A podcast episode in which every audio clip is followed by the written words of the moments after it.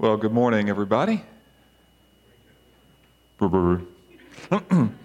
I'm Tim Rogers, lead pastor here at Grace Point Church, and um, thank you for being here in our sanctuary in person, socially distanced, mask wearing. I really appreciate that. Thank you so much. Glad we can do that as we seek to get back going.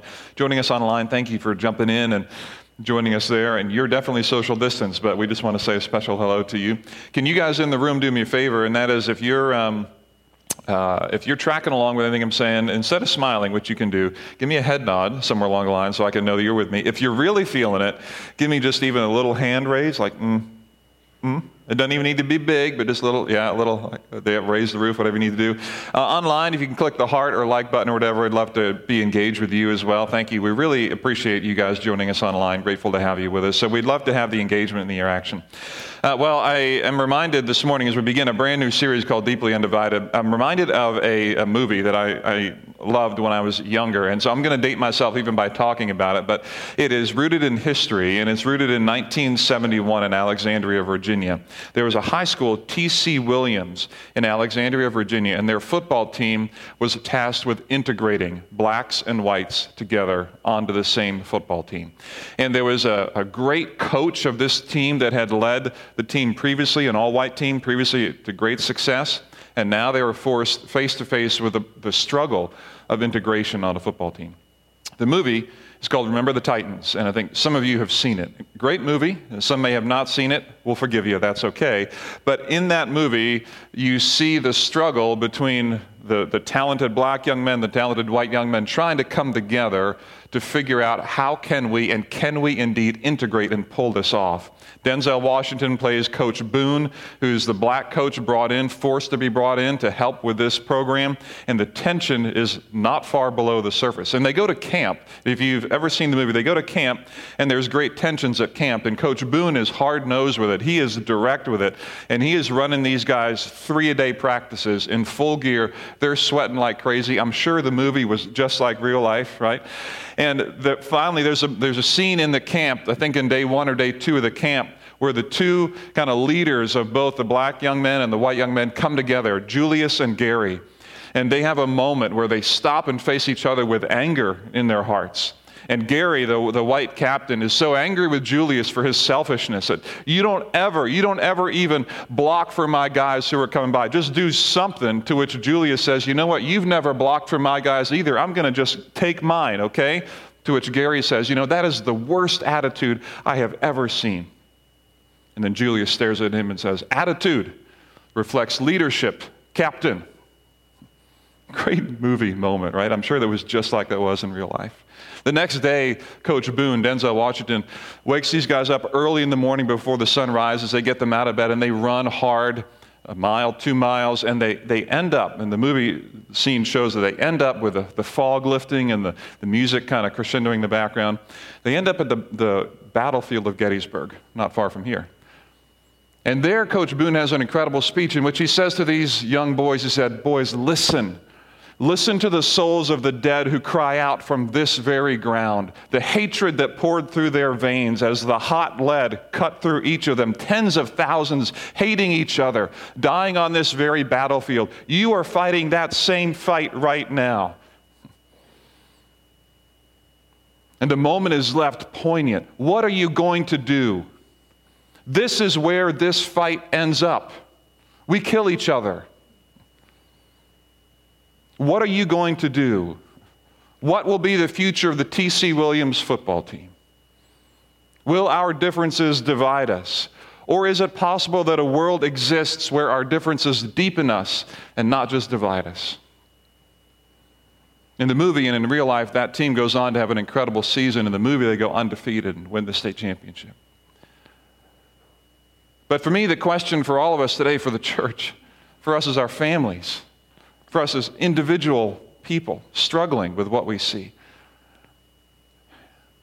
There are forces that are pounding on us to divide.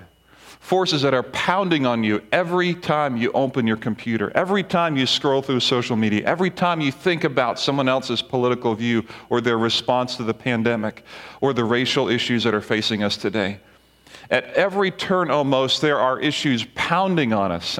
See someone different than you are. Notice that their views are off from yours. Please focus on the division. Please recognize that you're a different skin color. Please recognize that you have a different political ideology. Please recognize that you see church differently. Please notice the divisions.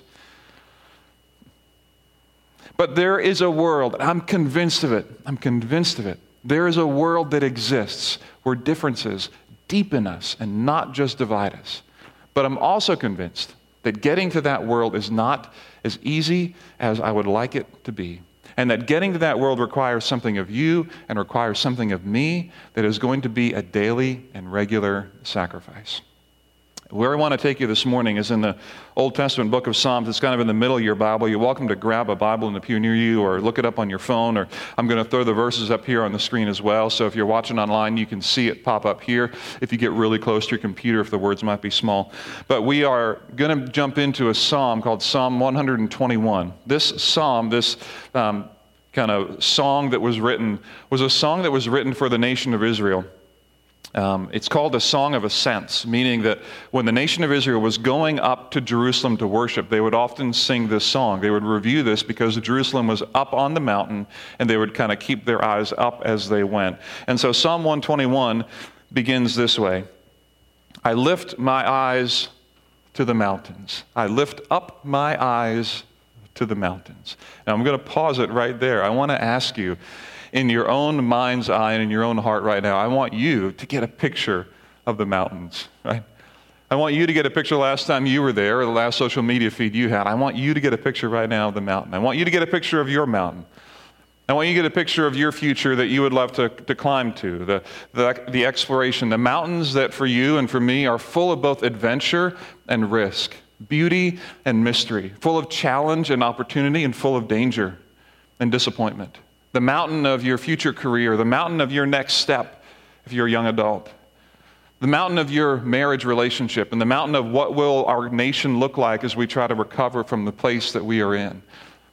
See the mountain and see what could be, and imagine on both sides the danger and the beauty, the challenge and the opportunity that presents itself in the mountain. And as the psalmist is standing there, lifting his eyes up to the mountain, a place full of adventure and danger.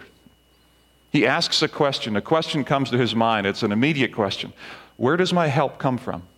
It's as if he sees in that mountain both the danger and the challenge and the beauty that lies ahead of your future and ours and his.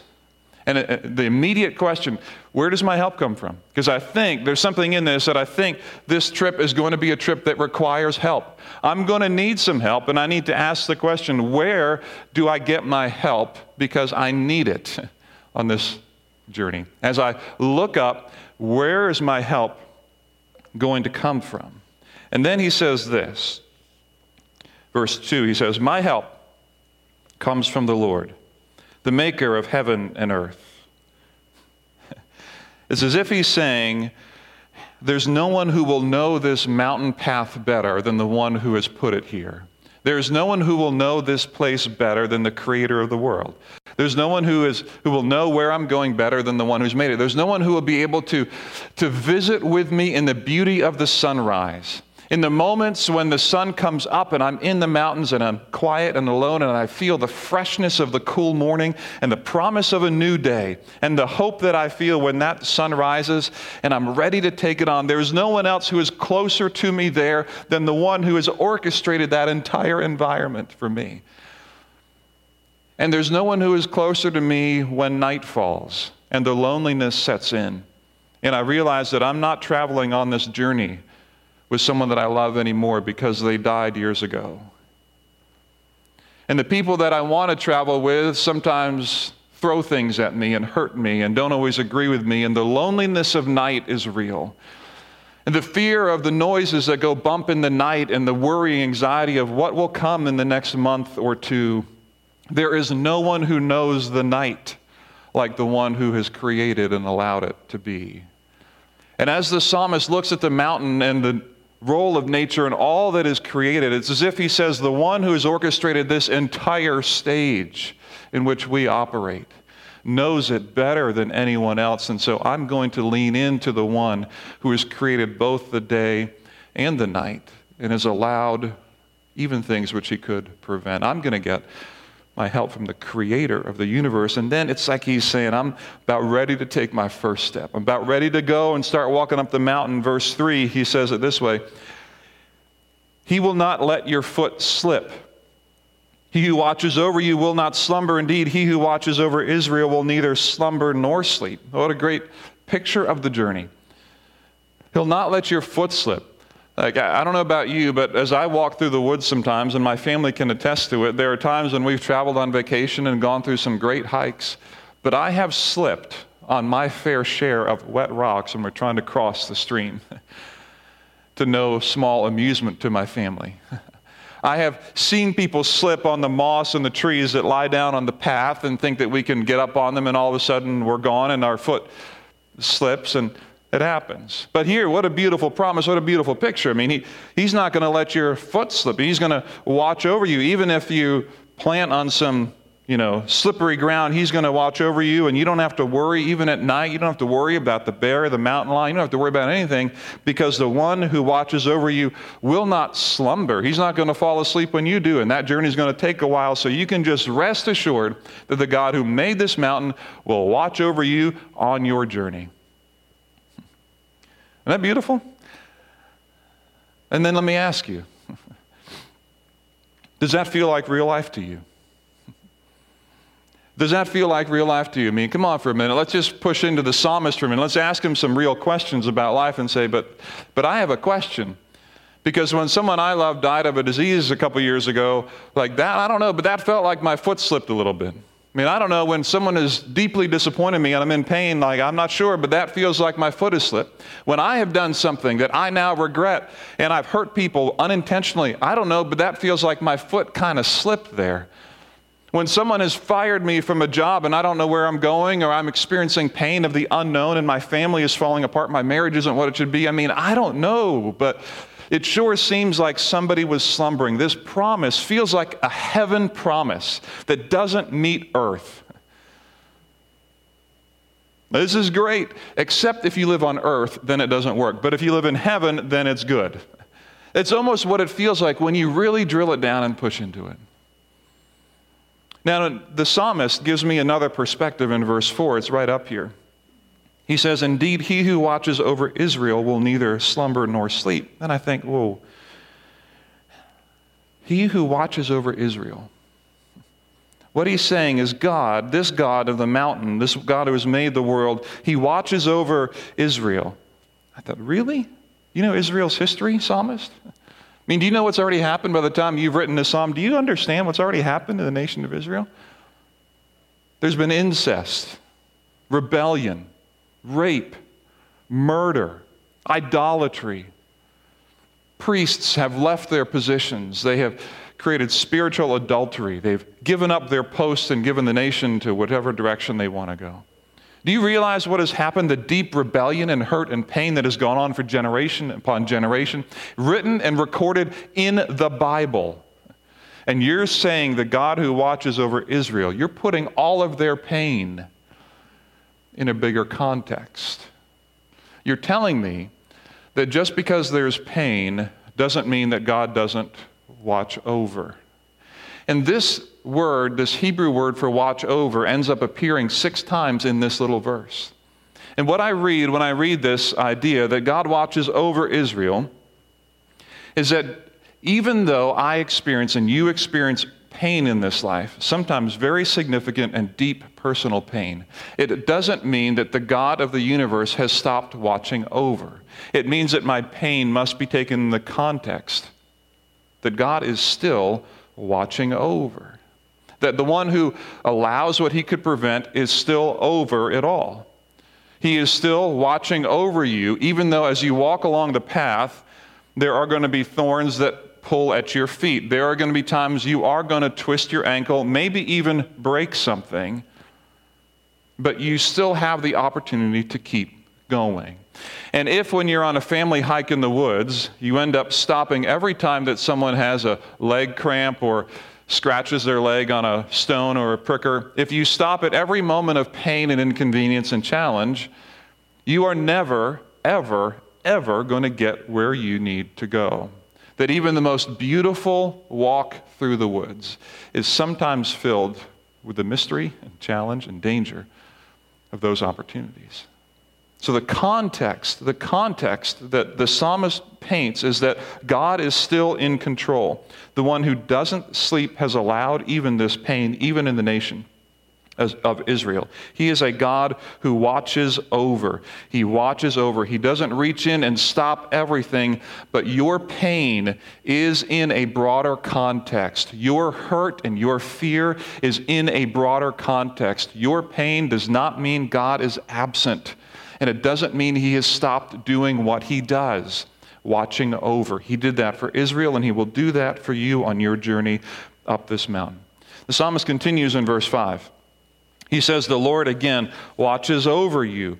The Lord is their shade at your right hand. The sun will not harm you by day, nor the moon by night.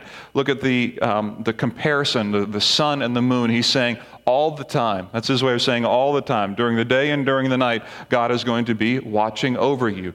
It's never going to be a time when He's not in that position of seeing you. Verse 7 The Lord will keep you from all harm. That's our word again to watch over, keep you from all harm. He will watch over your life. The Lord will watch over your coming and going, both now and then He makes this eternal, now and forevermore. Now and forevermore. You can be assured that both now and forever, this God of the mountain is the God who sees it and watches, and all of your life, including the incredibly challenging and potentially divisive moments, are in the context of a God who sees all and watches over all. This is the God of the universe. He gives us a place to look up to. So the psalmist begins and says, I'm going to look up to the mountain. Where does my help come from? I'm going to look up. Where does my help come from? This idea of looking up is not only recorded in Psalm 121. In fact, this idea of looking up is so central to what the Bible teaches that it shows up several different times in the scriptures. So when you think about a world that could deepen rather than divide, this idea that starts with our vision and where our, eye, where our eyes are is the starting point. You see, in the nation of Israel, they were um, they went through a, a, wilderness wandering they had to they left egypt and they were trying to figure out where they go and and somewhere in the book of numbers if you've ever read numbers and it's okay if you haven't it's not just a, a program for your, your macbook but numbers is actually a book in the bible and that book they actually recount some of the story of the nation of israel leaving um, the nation of Egypt. And in there, there becomes a moment where Israel is complaining to Moses. They're saying, Moses, this is so hard. We're in such a hard place. Like, we have to eat the same food all the time. We would have been better off in Israel. And, and they complain. And finally, God hears their complaint. And he's, he's saying, What? You, I'm sorry. Are you saying that you're going to die here in the desert? Well, let me just help that along. Here are some venomous snakes for you. And the, seriously, and the venomous snakes killed people in the camp of Israel. To which then they were like, okay, wait, wait, the manna wasn't that bad. Can we have the bad food instead of the bad snakes? They complained to Moses, and Moses appeals to God. And this is what God says to Moses, recorded in, in Numbers chapter 21, verse, verse 8. He says, So make a snake and put it on a pole, and anyone who is bitten can look up at it, can look at it and live. Here's the picture I'm going to give you, Moses, something you're going to plant in the ground. You're going to make this snake, this bronze thing. You're going to, you're going to stick it in the ground. You're going to have everyone train their eyes to look up, not down at their pain. And when they look up, they'll be saved. When they look up to this thing, they're going to see what could be. And then in the New Testament, John, a follower of Jesus, picks up on this exact same idea.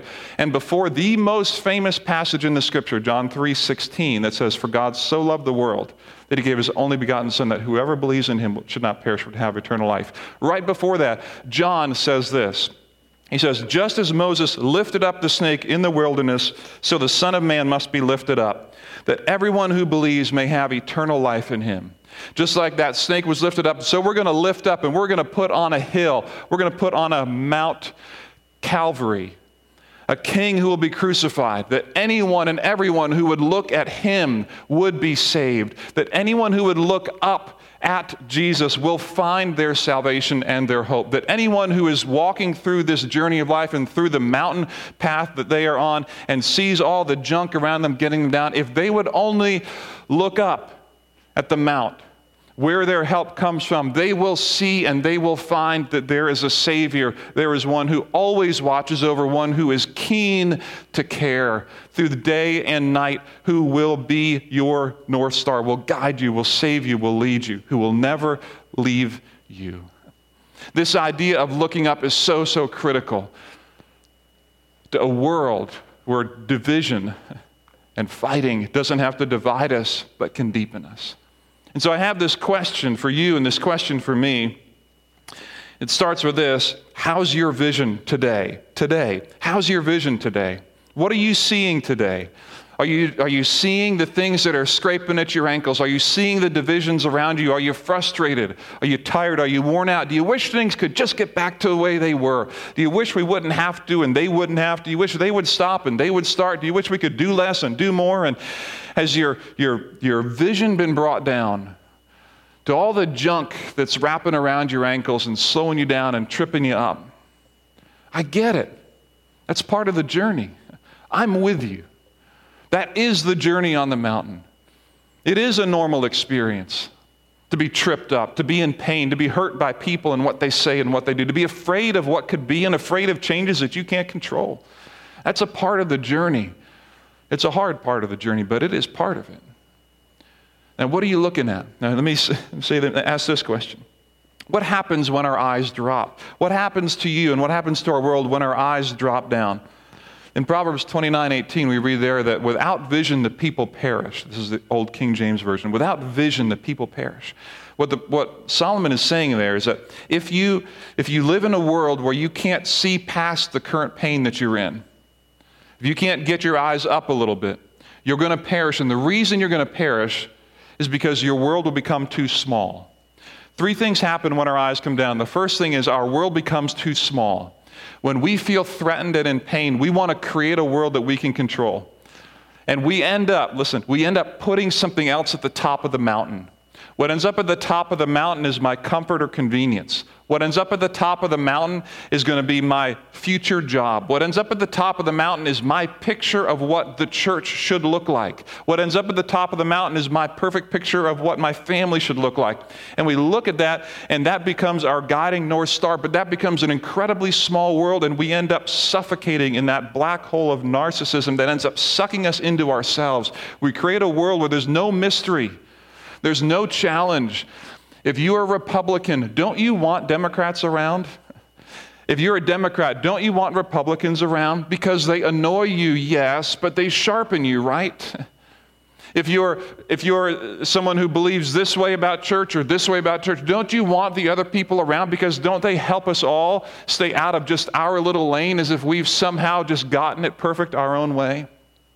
Without vision, the people perish. If we put the wrong thing at the top of the mountain, we create a world that is so small that we end up suffocating ourselves and we get the very thing we want. We think we get peace, but we end up with emptiness.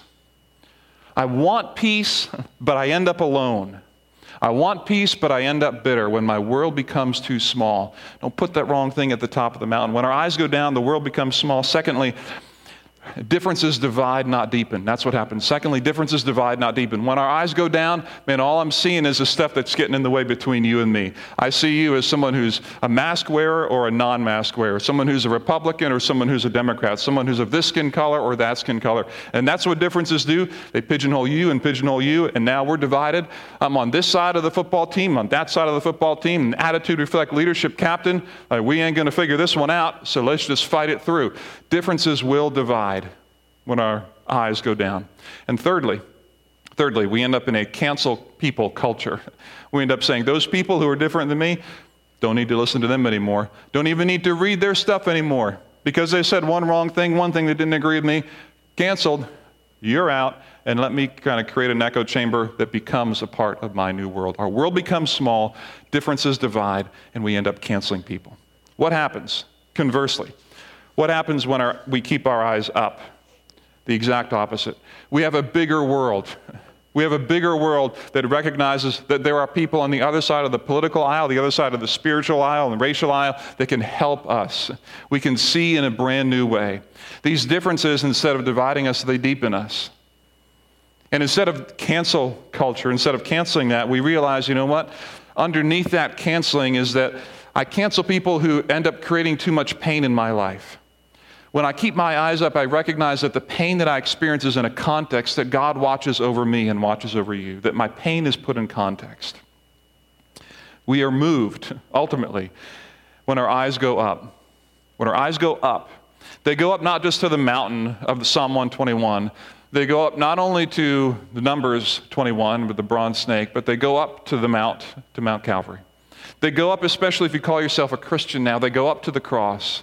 If you want to know what it takes to be deeply undivided, it begins with our vision to look up and keep our eyes up through the pain of the junk that gathers around our ankles, to look at the cross of Jesus Christ. And as Philippians 2 reminds us, Jesus, who was in very nature God, decided, committed, resolved that being like God was something that wasn't to be grasped. He gave himself up for humanity.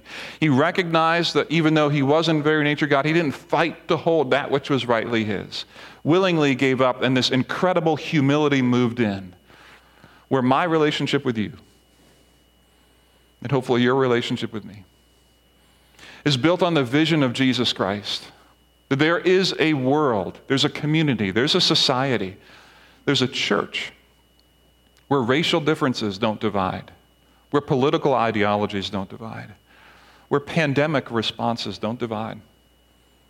Because these gospel issues, these issues, when our eyes are centered up on the cross, keep our eyes in the right place. I'm convinced that if you want a world where differences deepen rather than divide, keep your eyes up to where your help comes from. Your help doesn't come from politics. Your help doesn't come from your family, your future career, your incredible gifts and skills that you have. It doesn't even come from health. It doesn't come from never arguing or never having differences of opinion. That is not your North Star. If you want a journey where differences will deepen your walk, deepen your faith, and deepen your community, it begins and ends with keeping our eyes up on the cross. To begin your day, even your day tomorrow, by saying, God, help me. God, help me. That I can see the people who I engage with on social, that I can see the people that I engage with in my family, I can see the people in my church through the humility, the reconciliation, the forgiveness of Christ on the cross. That that is my north star. That Christ's love compels me to love you as he loved me. If you want a world like that, keep your eyes up. Keep your eyes up to where your help really comes from. Will you pray with me? Our good God and Heavenly Father, we thank you for the chance to be here this morning. For those of us gathered, what a great um, gift it is to be able to be back together again in this space. We don't take that for granted. We thank you for that opportunity. For those online, we are so grateful for our friends online who have chosen to tune in and, and are engaged in so many meaningful ways with us. We pray for your continued leadership in our lives, for the pain that we feel, for the fear that we feel, and for the, the challenges and stress that we have. I pray for those who are in pain today, whether from health concerns or relational family concerns or from just anxiety and pressure of this world that we're in right now. Boy, we're on this journey up the mountain, and it right now is hard. We recognize that. But we know the maker of the mountain allows these things, even though you could eliminate them. And so we put our pain in context. Help us to keep our eyes up on the one who made this mountain, the one who has created this world and sent his son because he loves us. So I pray for us this morning, if we don't know what that means or what that will look like, to keep our eyes on Jesus. Pray you give us the courage to have those conversations about what it looks like to follow him in these days. So I pray that, especially for those who call themselves Christian today, that you would help us with courage, with consistency, with care,